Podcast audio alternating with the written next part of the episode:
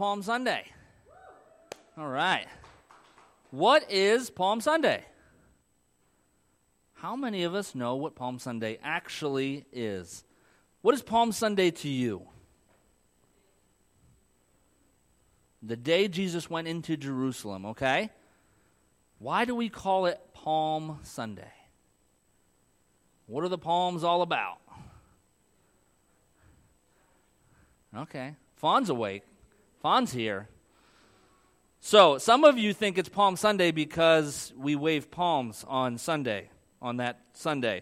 Uh, there's a reason we actually have the palms. Uh, if you're Catholic, Palm Sunday is a whole other thing as well, and with the ashes, and they incorporate the whole thing into it. Uh, but if you don't know, we've been celebrating Palm Sunday since about the third century. Okay, so it's a long time. If you didn't know, uh, we're a little bit past that now. What century are we in now? so I don't know. 21st century, all right? Uh, but there's a reason that we call it Palm Sunday. And we're actually going to look in the Bible at historically why we call it Palm Sunday.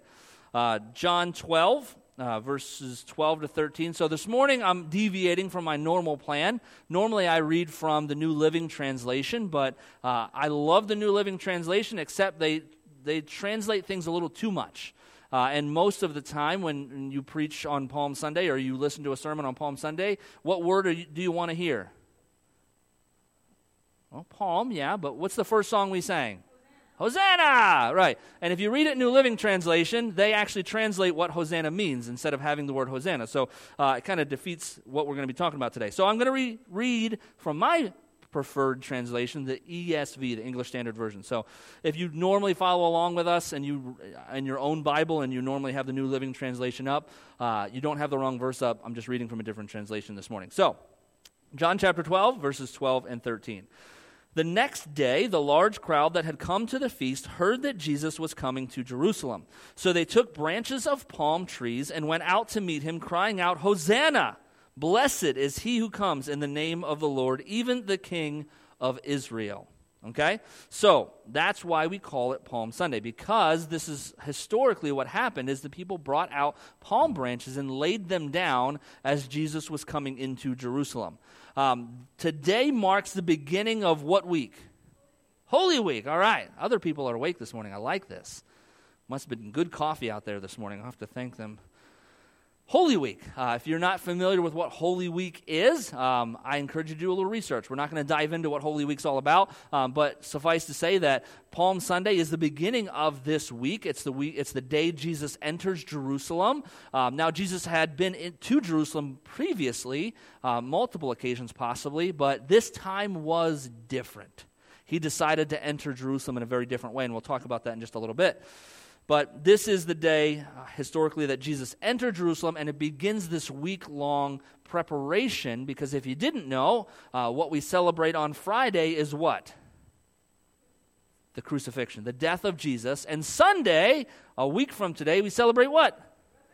Resurrection. That's right that he not only died, but he rose again. So this is a big week. Uh, and if, if there's no other week of the year that you take very seriously, I encourage you to take Holy Week very seriously. Spend some extra time with God, do some research. Um, you can read through um, the gospel accounts um, on Holy Week, a couple great ideas of things to do. If you follow along in our Bible reading plan, if you want a little extra work during Holy Week, they actually um, have uh, specific reading plans for just for Holy Week. So if you've never downloaded the Bible YouVersion, um, if you just Google or uh, on Play Store or Apple, if you just search the word Bible, it's the first one that comes up. Um, they have some cool reading plans that you can just walk through on Holy Week. So a couple ideas there for you to to increase your uh, spiritual awareness through Holy Week. But like I said, this is not the first time Jesus enters Jerusalem, but he enters it in a very different way this time. Uh, it's a unique entrance into Jerusalem. There's a ton of symbolism to what Jesus does, and we just don't have time to cover all of that this morning. I just want to let you know it's there, and if you're a nerd like me and you like to do a lot of study and you like to research things, so research it, because all the symbolism there is pretty incredible.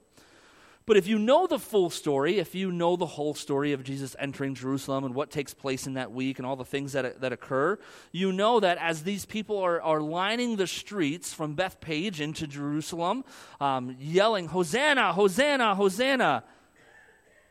If you know the whole story, they go from Hosanna to crucify him very quickly.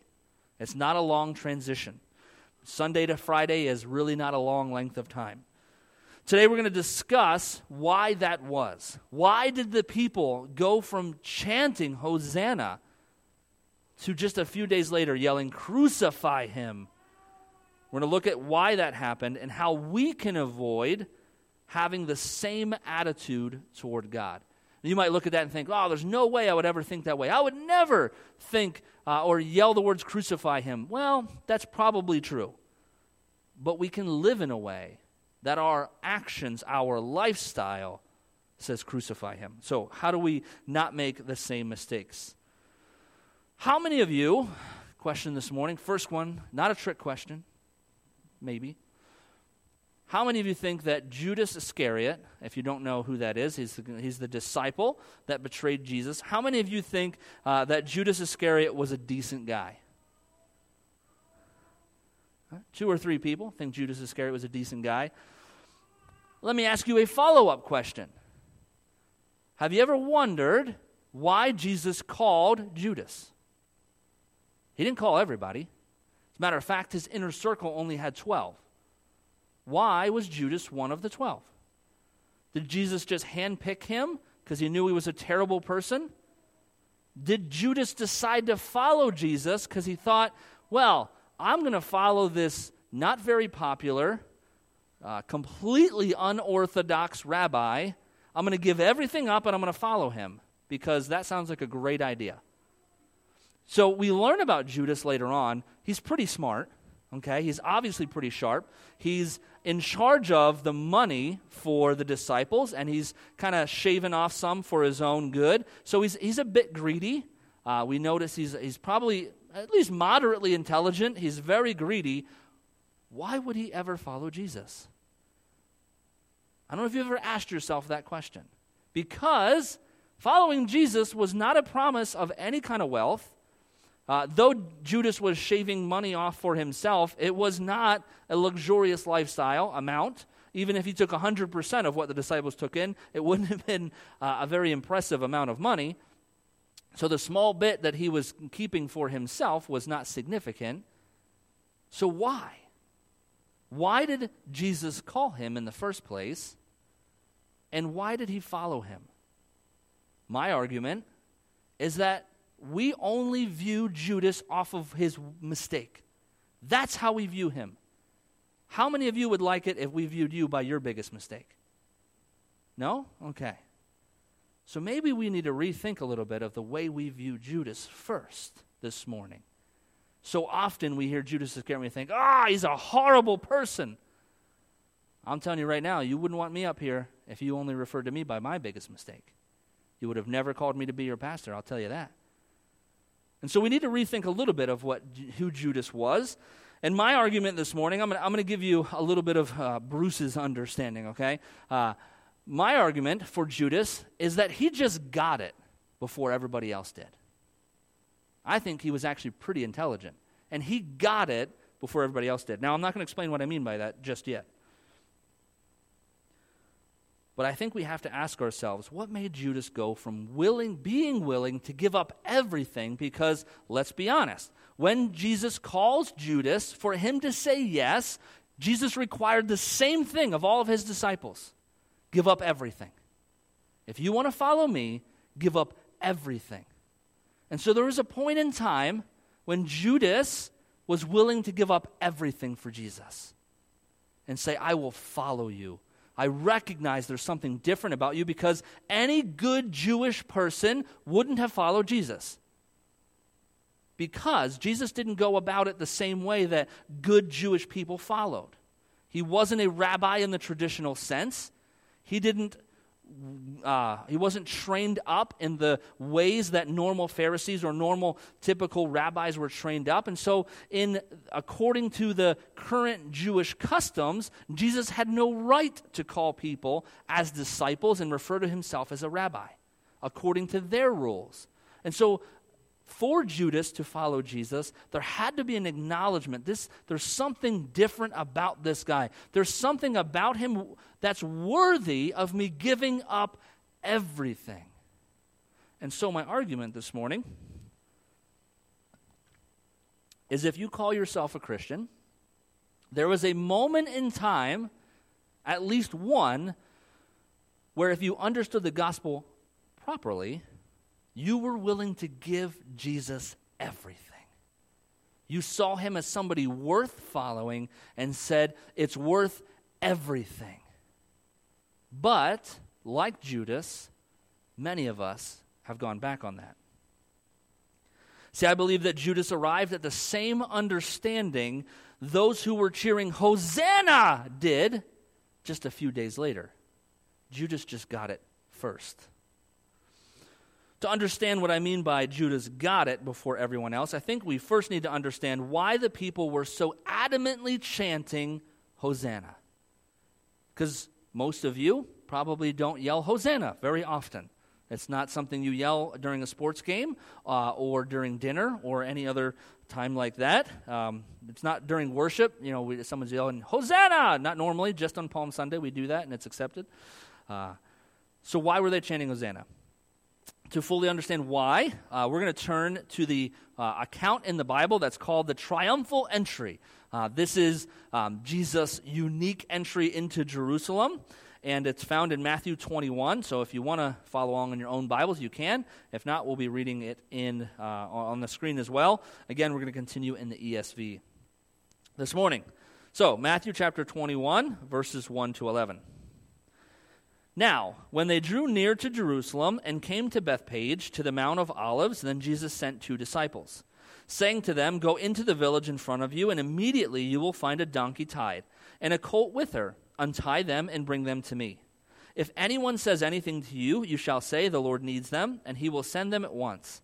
This took place to fulfill what was spoken by the prophet, saying, Say to, to the daughter of Zion, Behold, your king is coming to you, humble and mounted on a donkey, on a colt, the foal of a beast of burden. The disciples went and did as Jesus had directed them. They brought the donkey and the colt and put them put on them their cloaks, and he sat on them. Most of the crowd spread their cloaks on the road, and others cut branches from the trees and spread them on the road. And the crowds that went before him and that followed him were shouting, Hosanna to the Son of David! Blessed is he who comes in the name of the Lord! Hosanna in the highest! And when he entered Jerusalem, the whole city was stirred up, saying, Who is this? And the crowd said, This is the prophet Jesus from Nazareth of Galilee. So the people chanted, Hosanna. So the word Hosanna uh, is roughly translated save us now. Uh, there's this, it's not an actual word you'll find in Hebrew or something that the Jewish people, uh, uh, specifically a word you'll read in the Old Testament. Um, but they've kind of added to it, uh, this original word, and they've, what they've added to it is this imperative. And that's why, it, so it doesn't just mean save us, it means save us now. Like we are in desperate need of being saved, is what Hosanna means. It actually comes from Psalm 118, verse 25, which is not in here. Perfect. I missed it. It says, Save us, we pray, O Lord. O Lord, we pray, give us success. That's what Psalm 118, 25 says. And so this that first part, that save us, we pray, O Lord, is a, a specific Hebrew uh, term, and they've basically added to that this other part of it that now is the word Hosanna, which is translated as save us, Lord, now. There's this uh, Hebrew language is pretty pretty cool. Um, so is the Greek, and they can add things just by they don't add an actual word; it just adds this Im- imperative to it. So so the people are cheering this Hosanna, Hosanna, Hosanna as Jesus is entering. But here's the thing they were cheering it to a God who doesn't exist. They were cheering it to a Jesus who was not real. They cheer it, were cheering it to the same false Jesus that many of us still cheer for. A Jesus who removes the consequences of our bad decisions. A Jesus who is there to advance their physical kingdom, to make them rich, to make them prosperous. A Jesus who does what they want when they want it. That's the Jesus they were cheering Hosanna to. And he doesn't exist. They were cheering to a God who is not real, who only exists in their minds and in their desires. That's who they were cheering to. The people were cheering for Jesus because they thought this popular, charismatic teacher who was creating all of this buzz and was fighting against normal traditions and seemed to have a significant following, that he was going to overthrow the Romans and he was going to lead a revolt to free the Jewish people from their oppression. That's the Jesus they were cheering to. That's the Jesus they laid their cloaks down for and the palms down for. And were so excited that he was entering Jerusalem. And not just entering Jerusalem, but he was entering on a donkey. And if you don't know the significance of that, do a little research. There's a lot of symbolism to what Jesus did.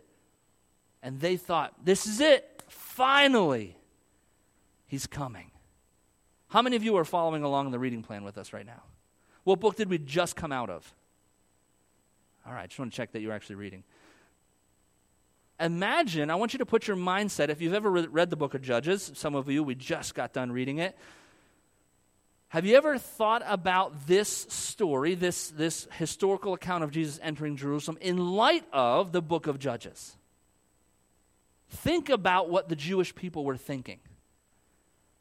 Because very often, God would raise up a prophet, he would raise up a man of God or a woman of God, and they would judge Israel, which meant what? A lot of times it meant that they would save them from their current oppression. They would lead armies, and they would revolt against the oppressing force, and they would gain freedom for the Israelites, and then they could finally worship again uh, freely from no oppression. That's the Jesus they were worshiping that day. Again, we go back to Psalm 118, verse 25. Save us, we pray, O Lord. O Lord, we pray. Give us success. I don't know if you've ever prayed for success from the Lord, but that prayer can be holy and it can be very unholy based on what our mindset of success is. So these people, they, they celebrated this event. They were so excited that Jesus was coming in Jerusalem because for the majority of them, they thought, finally, we'll be free of these Romans. If you didn't know, the Romans had occupied uh, much of the known world, and the Israelites felt the oppression from the Romans very heavily. They were not able to worship freely. They weren't able to live their lives very freely. The Romans took a lot of what they produced and what they made and made their lives very difficult, very similar to the book of Judges. As we look at whether it was the Moabites or the Philistines or uh, what group of people it was that was oppressing Israel, the Romans were doing a very similar thing. And so finally they thought they'd be free. And this Jesus guy, man, he was charismatic. He had a following and he, he did things differently. He was even willing to oppose the, the crazy structure of, of the Pharisees and the Sadducees. And so the people probably thought, man, we won't even just be free of the Romans, but we'll be free of these Pharisees and these Sadducees. And this guy's going to lead this whole new movement of, of freedom, of life, and we'll be good and we'll be prosperous again. So, Hosanna! Yay! He's coming. See, why were the Israel, is, Israelites in a, being oppressed. Where did the oppression come from? Was it because they loved God so much and they served Him so well? I like sarcasm.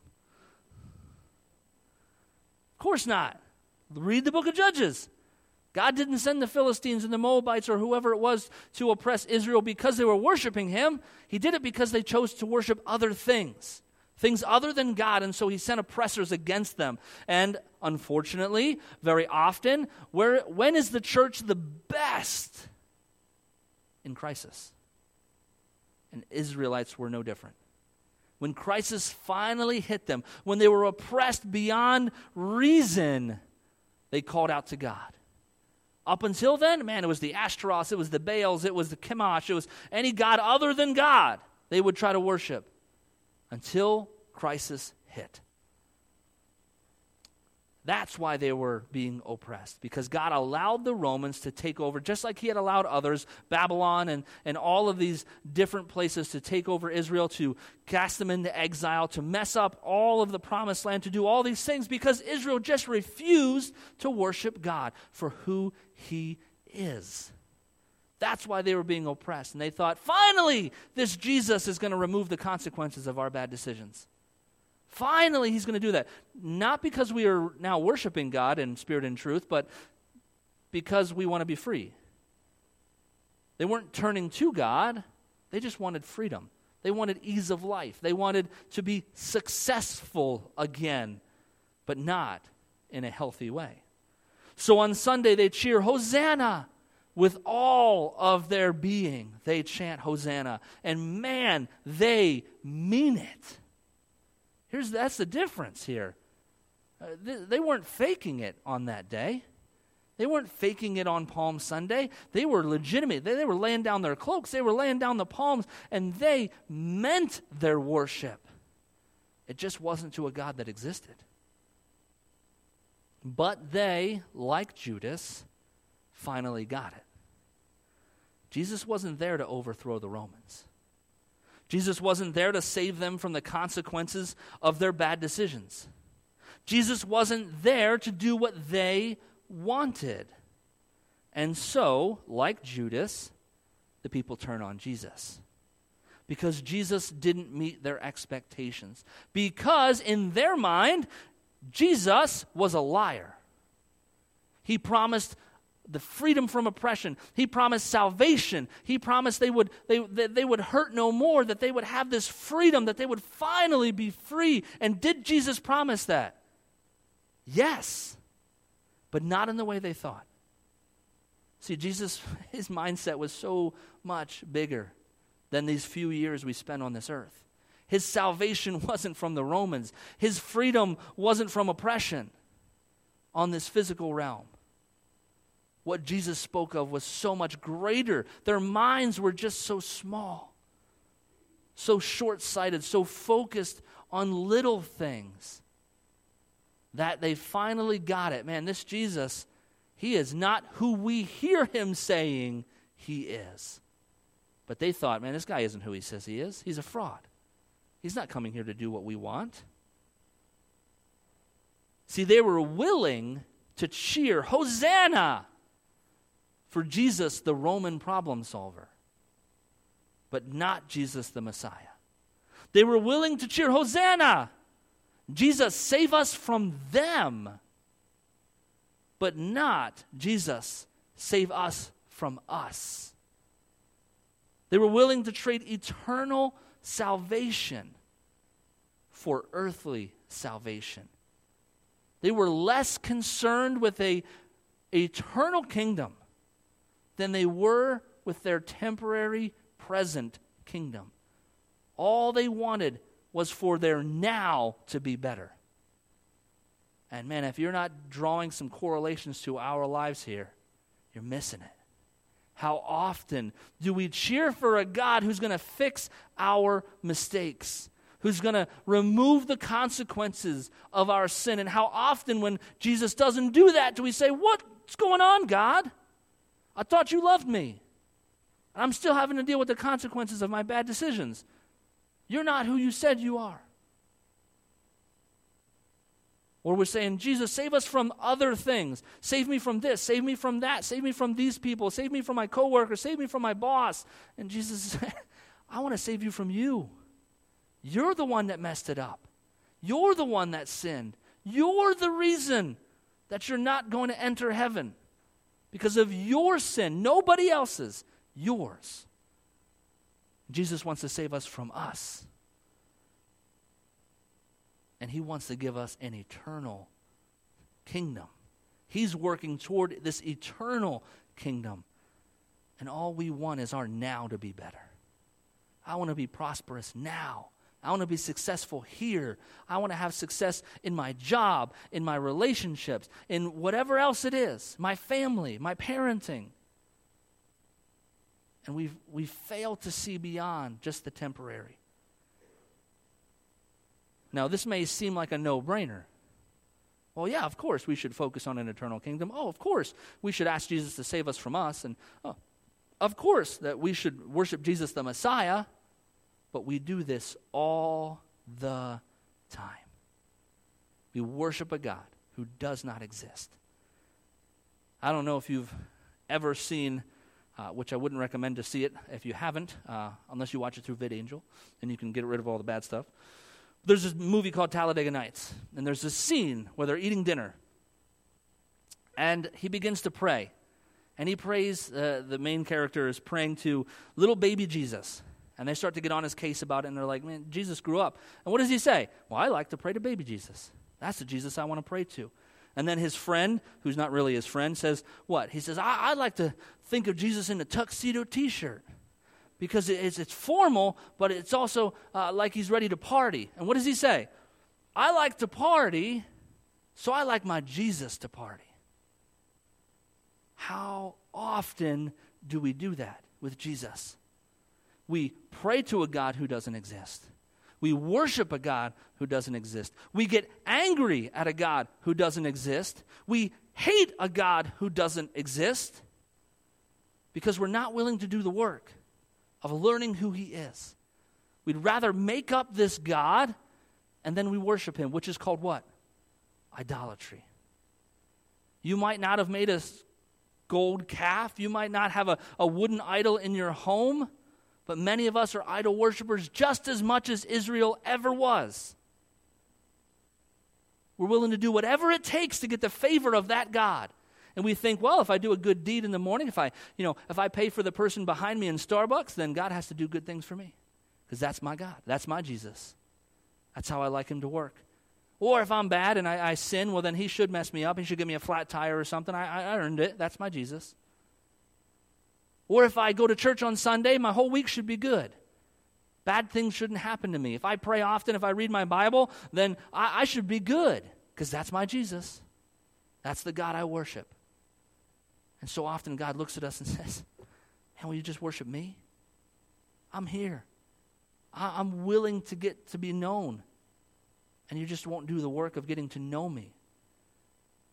Very similar, again, God uses the, the analogy of marriage often because it's such a good analogy for our relationship with God. How many of us have found at one point or another that we were serving a spouse who didn't exist? We were buying them gifts thinking, boy, they should really be happy about this, to realize, well, I guess my wife really doesn't want a, a dishwasher for her birthday. Um, that's not the wife that actually exists. She's not happy about that. And we do things for people who don't exist, They're just up here. We have these ideas in our mind. We decide who we want. And it's interesting because this culture today, if you talk to people who don't know Jesus, if you talk to people who aren't Christians, so often they've created a spirituality that exists only here, but they're willing to base their entire eternal security on it, even though if you've talked to some people, they are way out in left field with some of the stuff they believe, with these weird things and all this different stuff. And but that's more comfortable to them. And we look at that and say, oh, well, that's so strange. That's that's just weird weird. Why would anybody do that? Only to realize we do the same thing. We who, some of us, have been going to church and reading our Bibles for decades, we've been worshiping an idol who does not exist. And we wonder why we're constantly banging our head against a wall, why we're constantly feeling distant from God, why we're not experiencing the freedom, the joy that salvation brings why we're miserable, and why we don't have the power of God within us. It's because we're worshiping a God who just doesn't exist. As soon as Jesus doesn't turn out to be the God we decided he is, we question him. We lose faith. Can't tell you how many people I've talked to who've quit church because the God they created failed them. We go from chanting Hosanna when we think Jesus is going to do what we want him to do to living a crucify him lifestyle to get what we want when God disappoints us. I just want to throw something out there this morning. If you've ever been disappointed by God, it's because either your expectations were bad or because your idea of who God is is completely inaccurate. God has never disappointed a person ever. He is who he says he is. Instead of spending more time learning about who God is, we spend time complaining that God isn't our genie in a lamp that we expected him to be. That he's not the vending machine Jesus we've created. We pushed A7, which was supposed to give us this successful lifestyle, this great job, this, this awesome spouse, and all these kids, and we pushed that button and we didn't get it. We say, What's going on, God? What's the matter with you? I did everything you asked. I read my Bible. Man, I, I jumped on the church's reading plan. I did everything you asked. I don't miss a Sunday. Well, except for, you know, three or four every month, but I, I get there as often as I can. I'm there when I can be. When my schedule fits it, I'm there. So why haven't you blessed me in the way that I want to be blessed? Jesus never lied about who he was. Not once. He didn't create this false idea of who he was. He spoke plainly and clearly as to why he was there and who he was. But even in that, he to- and he even told them, you guys aren't going to get it. Your eyes are going to be blinded. You're just not going to see this. How many times, if you read the Bible, I don't know if Jesus ever did a face palm, but I can't imagine he made it through his life here on earth without doing a few of them as he dealt with the disciples, as he dealt with this constant misunderstanding of his purpose, why he was there and why he had come, even though he explains it over and over and over. And he tells them certain things over and over and over again. And it's like speaking to a wall. The people just didn't get it. And we can condemn Ju- Judas for what he did, and what he did was wrong. But he just got it before everybody else did. Before the other disciples, he realized this guy's not bringing a physical kingdom. He's not leading us to freedom from the Romans. He's not here to do what we want. And that's when he turned.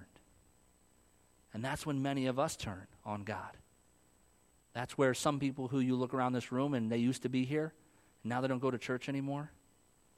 That's where they turned on God because they had this idea of who he was. When they realized that he wasn't who we thought he said he was, we were done with him. See, the other disciples, if you didn't realize it, see, we can look at Judas and say, ah, he wasn't a very decent guy. Now, if I asked you, how many of you thought uh, Matthew was a decent guy? How many of you thought James was a good guy? How many of you thought John was a good guy? We're all going to raise our hands because we view them by their successes, not by their mistakes. But they are all just as guilty of thinking Jesus was bringing a worldly kingdom for worldly glory. Look at Mark chapter 10, verse 35 to 37. It says, And James and John, the sons of Zebedee, came up to him and said to him, Teacher, we want you to do for us whatever we ask of you. And he said to them, I just think of Jesus in this moment hand on his palm, saying to James and John, What do you want me to do for you? And they said to him, Grant us to sit, one at your right hand and one at your left in your glory. We want to share your glory, Jesus. That's what we want. How many of us, if we're honest, have said just as much to Jesus? Teacher, we want you to do whatever we ask of you. Jesus, when I pray to you, I expect to get what I ask for. Any of you have any small children around the age of three? I do. And this is the attitude my three year old has sometimes. Well, I asked for it, so give it to me. I want it. Killian is going to be a lawyer someday, possibly. uh, because he will argue on anything color of the sky, um, anything that's in front of you that is there. He will still argue that it's not. And sometimes we tell him, You can't have that. But I asked for it, he'll say. But I asked. And he'll sometimes he'll be very clear. I asked politely. I said, Please. So you have to give it to me. Man, when he says that, I think of us as Christians. Well, God, I asked politely. I went to church this week. I, pr- I went to prayer meeting. I read my Bible. I asked politely, so you better give me what I asked for. It's a good thing what I ask for. Killian thinks that all the time. Whatever he has, he's asking for, he thinks this is a good thing. If you're a good father or you're a good mother, you would give this to me. And we do the same thing to God. If you're a good God, you would do this. If you're a loving God, you would do this. We argue with a God who doesn't exist. Remember what happened when Jesus was arrested. How many of them stuck by him and said, No, this is the Son of God. How dare you? Don't touch Jesus. They all ran.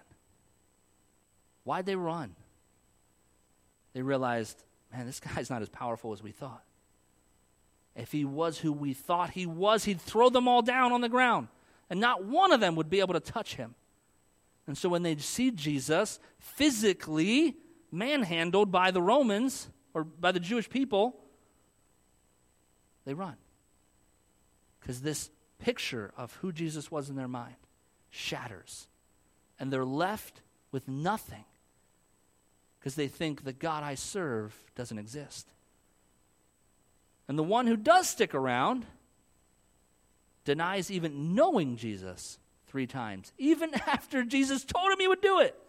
And he, he adamantly told Jesus he never would do that. He still does it. So, what can we learn from the mistakes of Judas, the disciples, and all the people chanting, Hosanna? Well, I think the first question to ask yourself is how do I see God? Do I see God through this lens of my desires? Do I see God through the lens of how I want to see Him? Very likely, you see God at least through the lens of your earthly father. Many of us do that. It's very hard not to because we refer to God as Father God. And so we put certain attributes of our earthly fathers on Him. For me, that means when I mess up, I expect God to do something to me because that's how I grew up. You did something wrong, you got punished. Many of us still expect God to be that way to be petty at times. So we see God through these different lenses. Maybe you've got past hurt. Maybe you were hurt by the church. Maybe uh, you watch enough TV and you think Christians are a certain way, or you think church is a certain way, and so you view God through that lens. But how do you see God? I guess more appropriately, the question is what dysfunctional way are you viewing God? Because let's be real, you're probably viewing Him through a lens you shouldn't be. There's something there that you're adding to God. That doesn't exist, that's not real. Are you a teacher? We want you to do for us whatever we ask of you kind of person.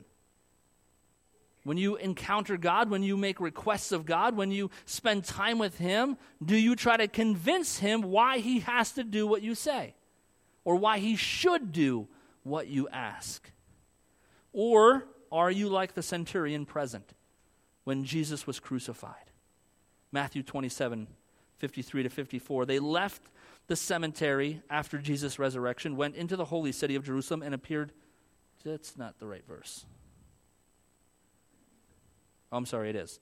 The Roman officer and the other soldiers at the crucifixion were terrified by the earthquake and all that had happened. They said, This man truly was the Son of God. Now, this isn't somebody who worshiped God previously. This isn't somebody who was brought up being taught about God. He experienced God and he recognized it for what it was. Some of us have too much teaching in our brains to see God for who he is. We have these false teachings. A long time ago, we talked uh, about uh, our generational preferences versus biblical mandates. Some of us have these generational preferences that we've associated to the character of God that just simply aren't there. And so we don't see God properly because we have this stuff in the way. And what we need is a fresh experience of God that as we see Him for who He truly is, whether we were taught it or not, we say, This is God. And that centurion was very clearly saw, This is the Son of God. No one had to teach him that. He didn't have to take a course to understand it, he didn't have to study Hebrew or Greek to understand it. He just saw him in an experience with him and knew beyond a shadow of a doubt this is God. No doubt in my mind. Maybe some of us are in need of that. Do you, like the centurion, stand in awe of who God actually is and acknowledge truly this is the Son of God? When was the last time you encountered God in a way that you were driven to your knees and you were just in awe and said, This, this is God. This moment, this presence that I feel, this is God. No one has to teach me this. No one has to uh, expound on this for me. I know this is God. Will you continue to pray to the God you've created in your head, to the Jesus you want to exist? Or will you do the work of learning who God is and worshiping Him for tr- who He truly is? Because it will take work. It'll take time to dig out those false lenses that we view God through. And we'll need to trust and lean into the power of the Holy Spirit to remove some of those. We can't do it. If you didn't realize that, if you didn't understand that, there's certain things in our relationship with God we can't do on our own strength. We will need God to enter that situation and heal certain things before we can begin to view God in a proper way and not worship an idol. So, if you're honest with yourself this morning and you're able to acknowledge, I didn't have a carved image, but I've been worshiping an idol. I've been praying to a God who doesn't exist. I've been yelling, Hosanna, for years to a God who just isn't real. I've been worshiping the Jesus of my preference, not the God of all creation. And I would encourage you to sit before God, repent of that, and ask Him to reveal Himself to you because that's the kind of prayer God will answer. When you mean it and you sit before God and say, Reveal yourself. I have, there's too much junk in the way. I can barely see you anymore. Jesus will burn through all those clouds and you'll see Him for who He truly is. That's the power of God. Let's pray. God, I thank you that you reveal yourself to us, that you're a God who desires to make himself known. God, would you forgive us for the times, the years, for some of us, the decades we've worshiped an idol. And God, right now, I want to pray against the spirit of pride. Because there are people here, there are people listening that will deny they've done this because the humility and the humiliation of realizing they've prayed to a false idol for years is too much, and so they'll continue on with their idea of who you are. Lord, I pray you would break through that and you would enable us to be honest with ourselves, that we would acknowledge the false gods we've created, and we would ask with a pure and earnest heart for an experience with you, that your manifest presence would be made known to us, and we would experience you for who you are, because that's what changes us. That's what changes everything. And God, this morning, I pray you would do that for our people, that we would be people who begin to worship the true God we begin to pray to the true God because there's nothing boring about praying to a true God. So if we've been bored, then we weren't praying to you, we were praying to an idol. And God, I pray as you reveal yourself to us, that we would grow in our desperate dependence on who you are.